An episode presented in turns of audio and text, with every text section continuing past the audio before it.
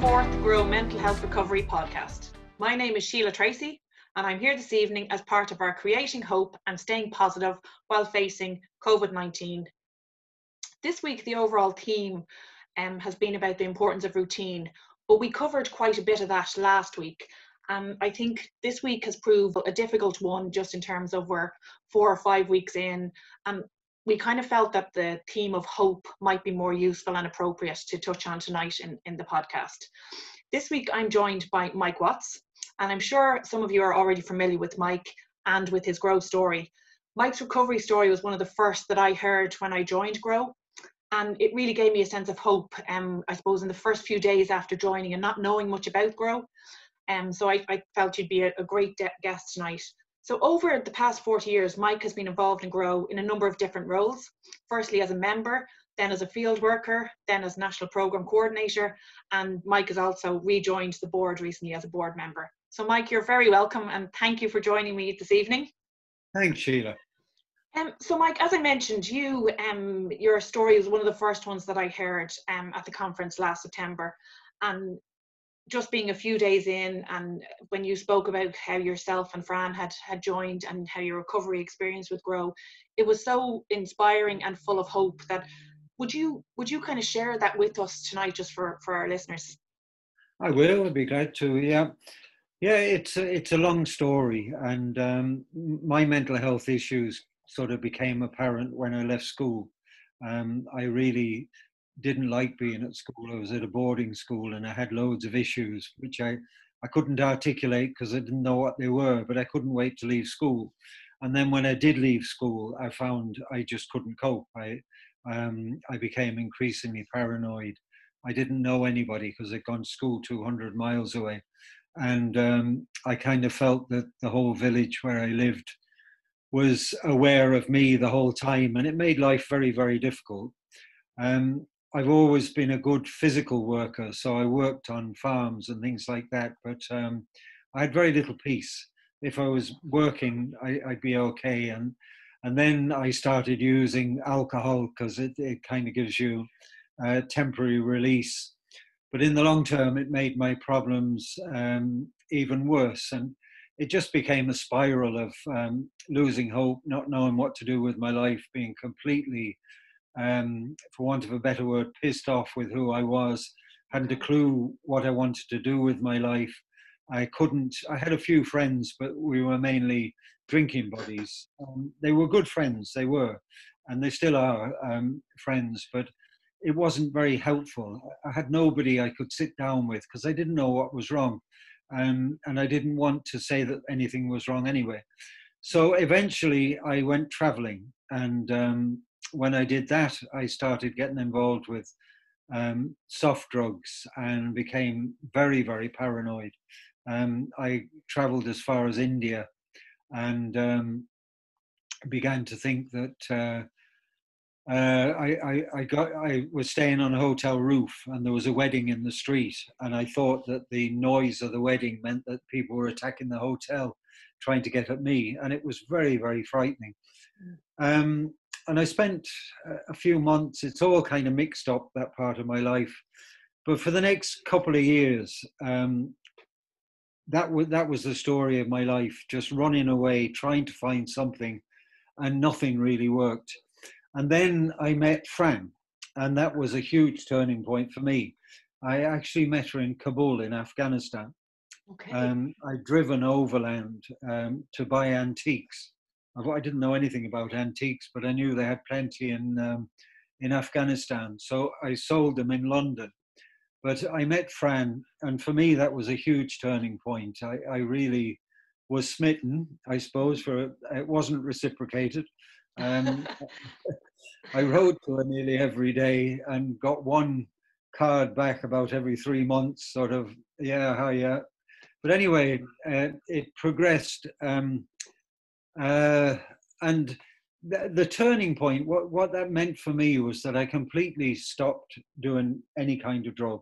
I, I knew that that wasn't helpful.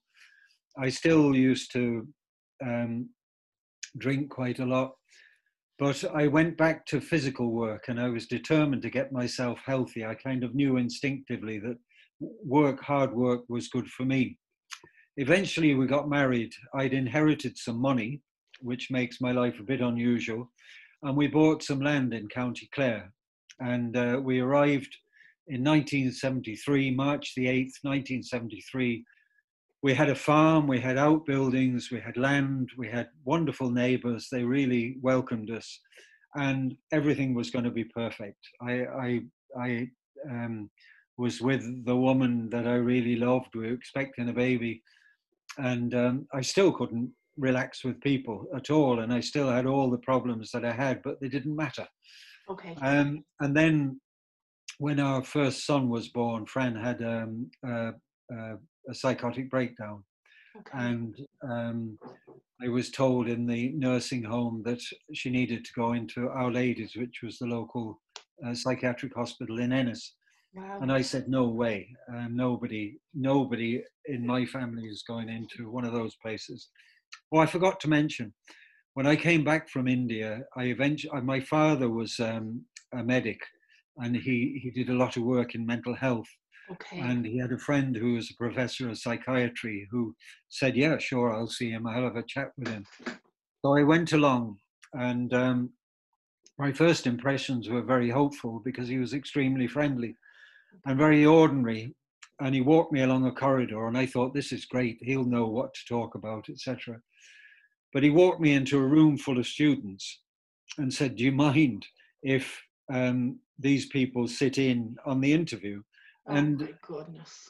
I mean, two minutes into the interview, I knew that I did mind. I just thought, this is ridiculous. Yeah. And it made me feel like um, uh, an object, like a kind of a specimen. Yeah. But anyway, he, he gave me the diagnosis of pathological shyness, which is an expression my dad used. My mom thought I had schizophrenia. She was a doctor as well. And I think I probably did have symptoms of schizophrenia. The paranoia, was hearing voices. Um, uh, so anyway, when, when Fran had her breakdown, I said, no way is she going into hospital. So I discharged her and Tom, and we went home, and I had the most terrifying night of my life. Um, I just realized I couldn't cope, that, that full-blown um, psychosis is bigger than any of us. No, nobody can deal with it. Yeah. there's no wishing it away. It's it's a reality. And um, fran was kind of screaming that she was in hell. She was pulling her hair out in Oh fistfuls goodness. banging her head on the wall. And the scream was just something it was like it was a horrible scream. It kind of kept from the depths of of her soul but Yeah. so the next day and the neighbors were amazing we'd only been there for three months they may have thought jesus a pair of hippies suddenly land and now they're off their heads yeah. but they actually embraced us. They really, they, they were incredible. And um, so uh, Fran went into Our Lady's Hospital. It was a relief. Uh, everybody there was very nice, reassuring. You know, this happens, it'll get better. But it Mm. didn't get better. And Okay. three years later, um, uh, things were a lot worse. Fran was on a huge cocktail of drugs. Um, uh, we had three three kids by then. Um, we uh, it was just life was just chaotic, absolute chaos. It was going from one thing to another, and I think the the lowest point was that Fran and the three kids were brought to um, um, a convent in Roscrea for a short holiday, and I was left on my own. And I thought, I can't handle this. I can't. Okay. I can't take it anymore. I don't know what's going to happen. I can't. I can't. I, I can't deal with my own problems. I certainly couldn't deal without Fran. I was totally dependent on Fran, even though she was kind of in in in awful struggles herself. And Mm. at that point, we stumbled across Grow. Okay. And we'd been in other things. We'd been in the charismatic renewal, which was very helpful. We were became co-workers of Mother Teresa. We were in um, a kind of an encounter group in the hospital, Okay. which the doctor kept saying, "Come on, lads, you have to get stuck into each other." But we were using it to build friendships, and it was Okay. it was nice talking to other people. But Grow was just it was just um, it was something completely different Okay. um, uh, you felt you kind of belonged and you felt that people people loved you that, that you were wanted and the kind of the warmth and the welcome and people talking about the fact that they'd had serious mental health difficulties and were well on the way to recovery. Okay. And then um, we we had the group had a visit from Con Keogh, the founder of Grow, and some of the field workers from Australia, who'd also been diagnosed. Fran by this time had been diagnosed with schizophrenia, schizoaffective disorder, and later uh, with bipolar. But okay. she wasn't expected to get better. Yes. And um, nobody expected her to, to get better. And here were people saying, look, if you stay and grow, if you do what you're asked to do, things will improve and you will get better and you can really hope to have a full and normal life. And it just seemed um, almost impossible. Hmm. So, um, Mike, can I just ask at, at that time, did you feel when before I suppose or at the time when you had just started grow, did you feel hopeless as well as when you're being given those kind of you know there's there's no chance of recovery type she's going to be sick forever did you feel that as well or had- did you f- still feel there was hope of her recovery or no, I always believed that she could recover. And I don't know where that came from. And yeah on the one hand, I believed that Fran could recover. I believed I could recover. But on the other hand, I had this huge fear that okay if what might happen. And yes I was absolutely full of fear. Fra- Fran was full of rage. She was just so angry about what had happened to her. yes And so everybody in, in, in Grow is different. But Mm. um, it took me about a year to really level with the group of my story as well, because okay I was there bringing bringing Fran. We were in the same group, and we were told we shouldn't be in the same group. And I used to butt in when they were asking Fran how she was getting on. So I was asked to leave the room, which was kind of a reality check for me. But pretty soon we began to get the idea of having tasks, and my tasks were things first of all just to do with this this fear of other people. It was it was tangible if I met people, I just used to go rigid.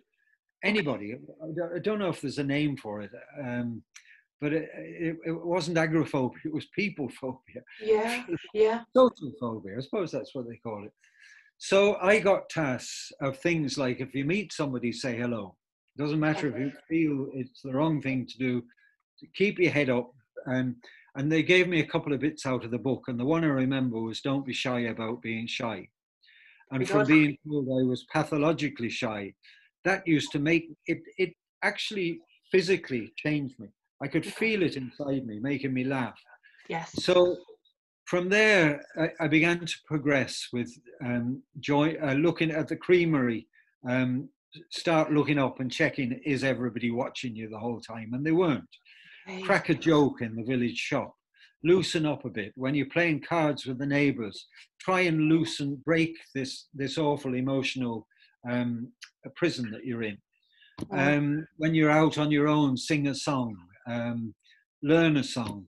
Um, and then um, joni baines from australia who'd been diagnosed as paranoid schizophrenic i used to ask people should we move from the farm because it was extremely isolated okay and they said, no, people break down in towns, they break down in the country.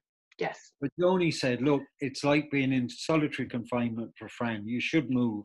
We had no phone. Fran couldn't drive. They were extremely primitive conditions. So we moved, we moved into Ennis and I got a job in a factory. And that was the best thing. It was the first time in my life I'd had a bit of fun with Okay. other people. At school, I didn't want to be there. I wouldn't allow myself to, to enjoy the fun. Um, we played football. It was just it was just magic. Um, Yeah. And then from there, I went to back to uh, Galway University, and the first year I studied uh, philosophy, psychology, English, and so and um, sociology. Okay. And I had incredible teachers. Michael D. Higgins was a teacher who was incredibly inspirational okay and it, it, it just fitted. I also began to get involved in the arts. I joined a, a writers group, uh, which was called Poetry Galway. I actually started it, and then Wow. that became Salmon, the uh, pro- prominent publishing house now. okay Um, Fran got involved in drama. She got involved with the ICA, and uh, Sabina Higgins was in it. And um, they entered a, a, drama competition, and Fran got Best Actress, wow. and Sabina got Best Director. But that that's kind of by the by. So skip forward. I started working for Grow. Yes. I was in a different place. I still had a lot of challenges. I was still okay. educating myself about how to express my emotions, how to control my emotions. Okay. Um, but I now had a job. I had a job that I loved. Um, we, we, we moved to Kilkenny. And things that I found helpful there outside of Grow were things like Toastmasters. Okay. Um, you know, learning public yes. speaking, learning yes. how to channel your energy. We joined dancing classes, uh, art classes, anything, music. I learned to play the tin whistle. Okay. Um, and now we play, I play in a group, we play in pubs and, um, you know, it's part of my life. I play every day and I just love it. Okay. Um, so you really so that, expanded your horizons. Like there's, yeah, so yeah. many different niches there. Yeah. Yeah, and Fran's Fran's progression was different. She did things like a back to work course for women. Um, she got uh, CE schemes. She worked with the arts officer. She did a course in horticulture. She worked, uh, got six months job with the county council okay. on the, the the roads. And then she did a caring course, and now she works as carer. But I suppose the amazing thing of our story is that after 15 years, we discovered that we uh, Fran was we were expecting another child. Oh, wow. So Fran at that time was then only on lithium. She'd been on 18 tablets a day, wow. but they said come off the lithium while you're pregnant, yes. and then go back on it when when your baby's born, which she did. But she knew that she didn't need it anymore. So with the psychiatrist's help, he said, "Look, I think you you will need it, okay. but I will help you." So over a period of nearly a year, he, he gradu- gradually reduced it, then got her to monitor her moods. And that was 32 years ago. Okay. So, I mean, it, it, it really is um, an, an, incredible story. It is. Um, and I think the third part of my recovery was kind of getting involved in trying to improve the mental health system. Mm-hmm. Um, I had the privilege of being on the Mental Health Commission. Yes. Um, I chaired the group that um, produced its first document on a vision. It was really for transforming the system from a purely medical model to yes. one that builds in people's experience. Okay. I, have been an advisor to Amnesty International with with another group called uh, Recovery Experts by Experience. Yes. And it's been a, it's been a tremendous journey. It really and has.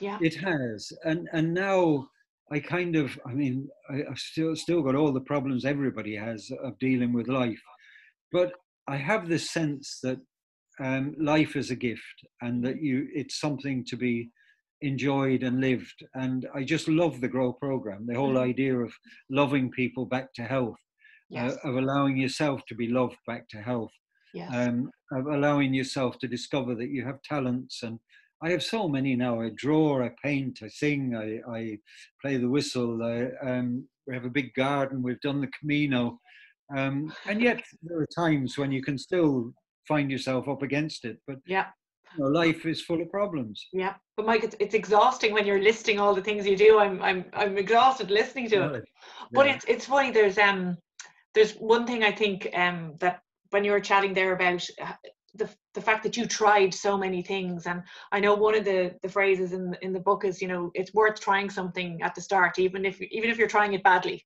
And yeah, i suppose yeah. there's there's sense in that. You you gave everything a try. You you know and there's a very kind of unlimited approach isn't there to that yeah.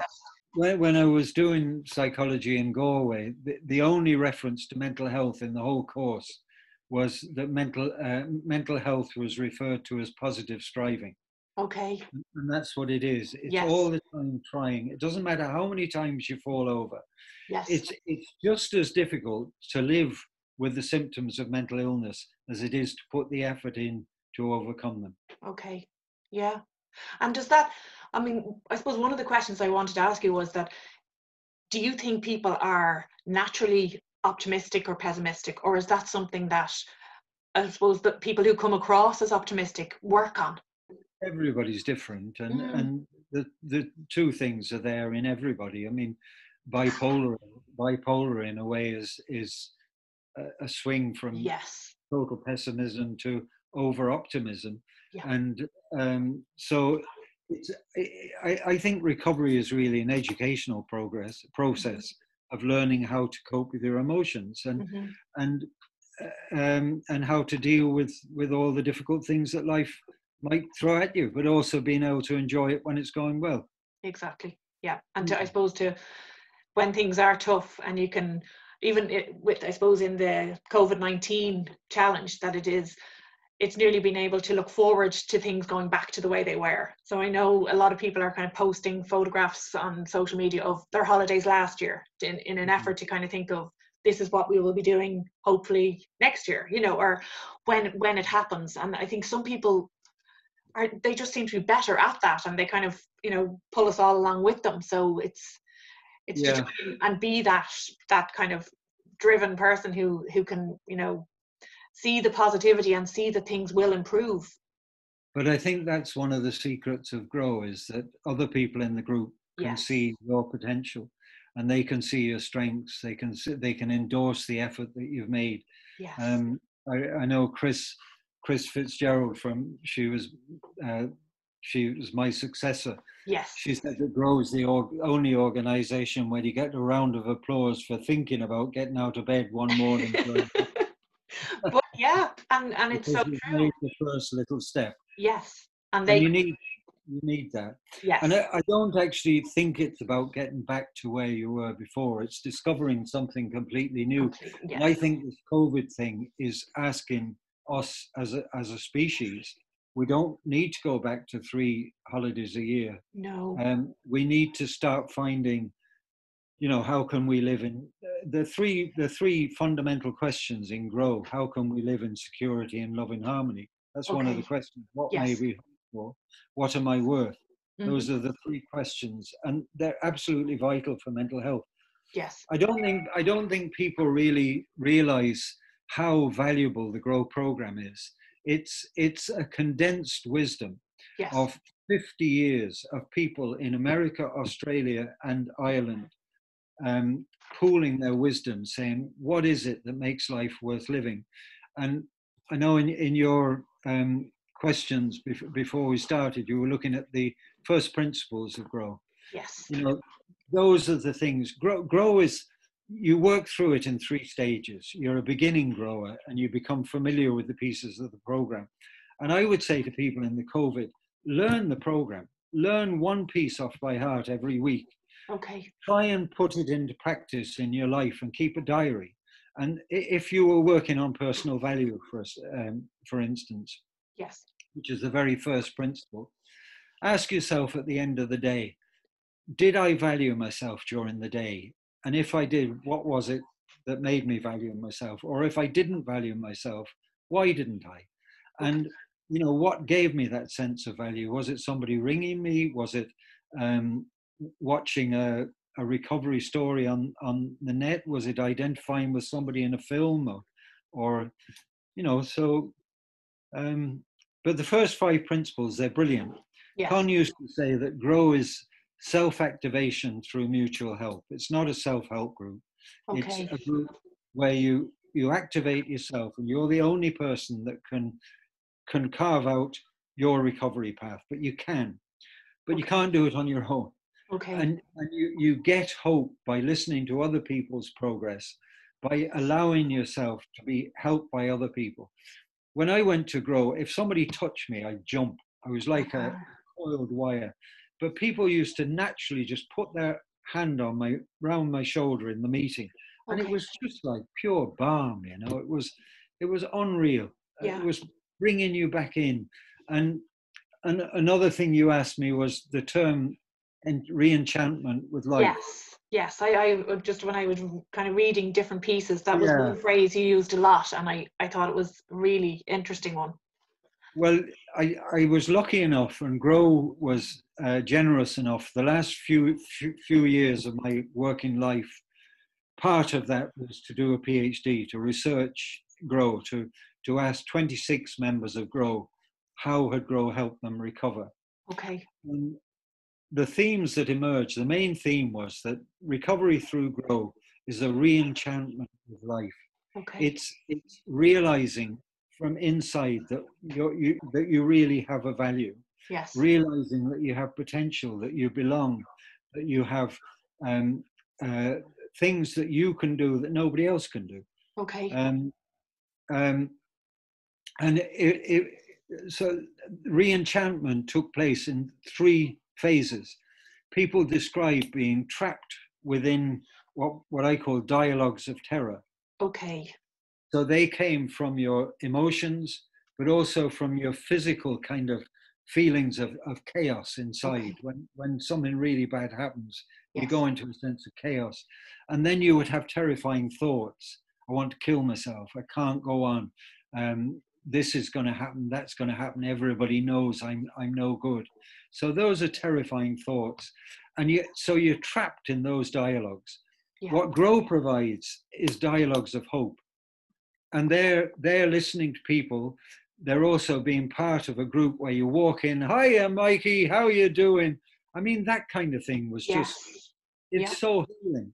But Yeah. then say, look, Mike, what are you doing with your life? You can do this. You can overcome that. This is what you, you you try this next week, or, or what do you want to try next week? Yeah.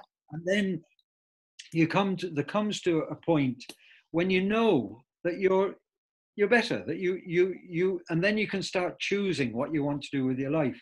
So Yeah. then society begins to provide dialogues of becoming.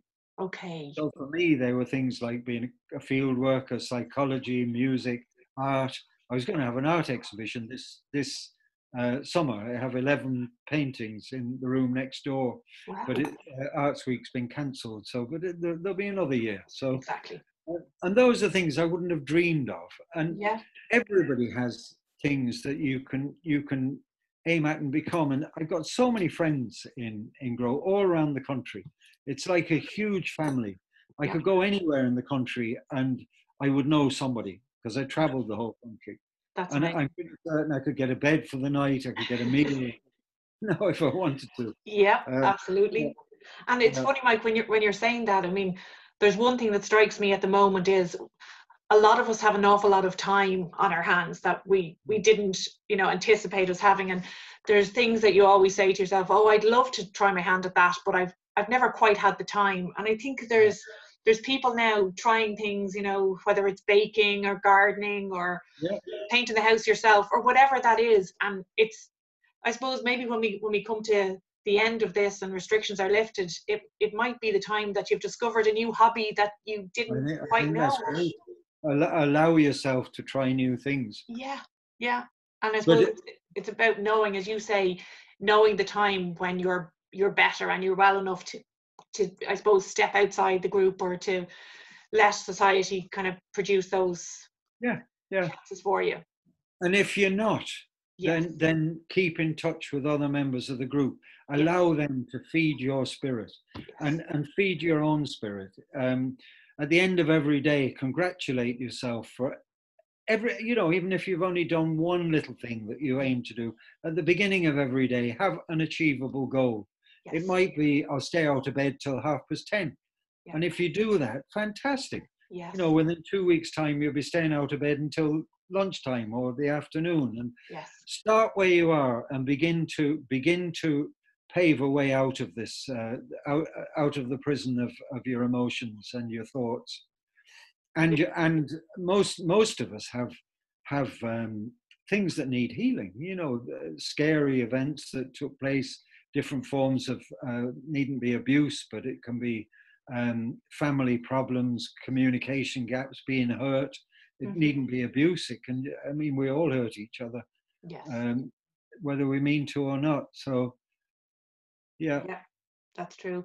And um, something that has kind of come up over the last few weeks is is seeing good in yourself. Mm. And if people, I think, are spending a lot of time cocooning, or maybe spending a lot of time in a house on their own and not having interactions with other people, yeah. is it really important to to just remind yourself that what you're good at, you know, what or how how should people manage that just in terms of it's it depends where you're at. It, it becomes easier, but I don't think any of us find it easy No. to see points. We don't. So no you can sit down and and I I did a, s- s- the step four and five okay. um, making a moral and a personal inventory, yes. and writing down what what you're good at, and yes. ask yourself, you know, explore yourself. You know, if you've had a life of depression, you have huge endurance. You really do. You probably have an awful lot of humility as well. Okay. Because you, you, you know, so you can find things, but it's very difficult to do it totally on your own. So I would uh, urge people, if they can, join an online group. I, I, had to have three attempts at getting onto my online group in Kilkenny because I'm not okay.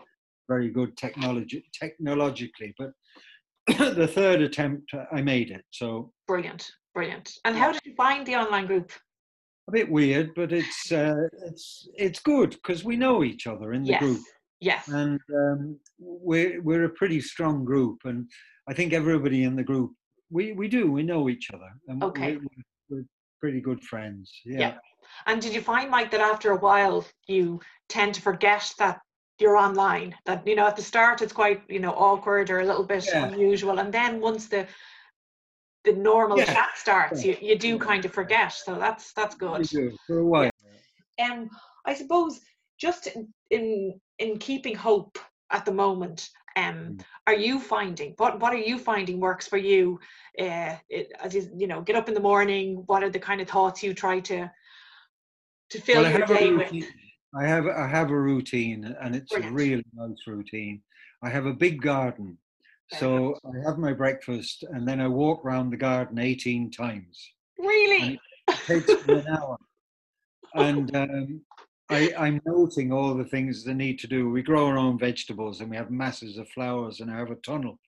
Wow. But I, I, also, I also um, say say some prayers. I, I do. I'm, I'm trying. I, I am a Catholic. I, I know a lot of people in Grow aren't, and I'm not trying to proselytize, but I try. I, I do. I say I say my morning prayers. Okay. And then and then uh, I play music for an hour. And then um, we we watch mass. Fran and myself do. You think I'm really religious? I, I'm not. I'm trying to make sense of what's happening. But then, but then we have lunch, and then I watch. Uh, I watch a bit of telly because I find telly very relaxing. So I usually watch, and then it's the garden all yeah. afternoon. Wow. And then I do a bit of writing, um, a bit of drawing, painting, music in the evening. So whatever. So the days aren't long enough. But at, at, the same time, I have a daughter who's a doctor in England. I'd be very worried about her. She sure. works in a hospice, and okay. there is COVID nineteen in that hospice. Okay. Her husband's a doctor. He works in A and E, so he's on a daily basis. Okay. So um, I have, um, you know, I have all the worries that everybody else has, and and they're they're there. They're real in the background. Yes. And if you let them, they could they could start getting to you. So I know. I think so. Yeah, I hope I hope that's that's satisfactory. absolutely, absolutely. No, I've I've really enjoyed really enjoyed chatting to you, Mike. As I say, from that first introduction to um, grow at the national conference um, i had wanted to, to kind of catch up with you and hear your story in, in full so i really appreciate you making the time for for our podcast and i think the, the fact that it's yourself and fran telling that story it's it's just it tells it, I suppose, from a a pair or a, partner's point of view as well, and the two of you going through it together. So it's a it's a mm. it's a really nice one to hear. Um, yeah, and it hasn't been e- easy uh, for no. for either of us. At times, there's been times when we've driven each other nuts, when we've come very close to splitting up, and but we haven't, and and uh, you know we we're still hanging in there, and yeah. we have a good relationship, and we have four four lovely kids. So, Mike, thank you so much for joining me this evening and taking us through your story um, of recovery and Fran's and just letting us know that there there is hope of recovery and that recovery is possible. Um, to all of you listening in, I hope that you found um, this evening's chat uh, helpful. And please do keep an eye on our website um, for more coping tips um, in this challenging time when we're faced with COVID 19. Do also check back in next week for our fifth topic, which is on the importance of self care, and I'll be joined by another great panel of Grow experts. You can finally um, find a contact list of any mental health crisis lines if anyone you know should need them. Um, but otherwise, stay safe and stay well. And thank you for listening in.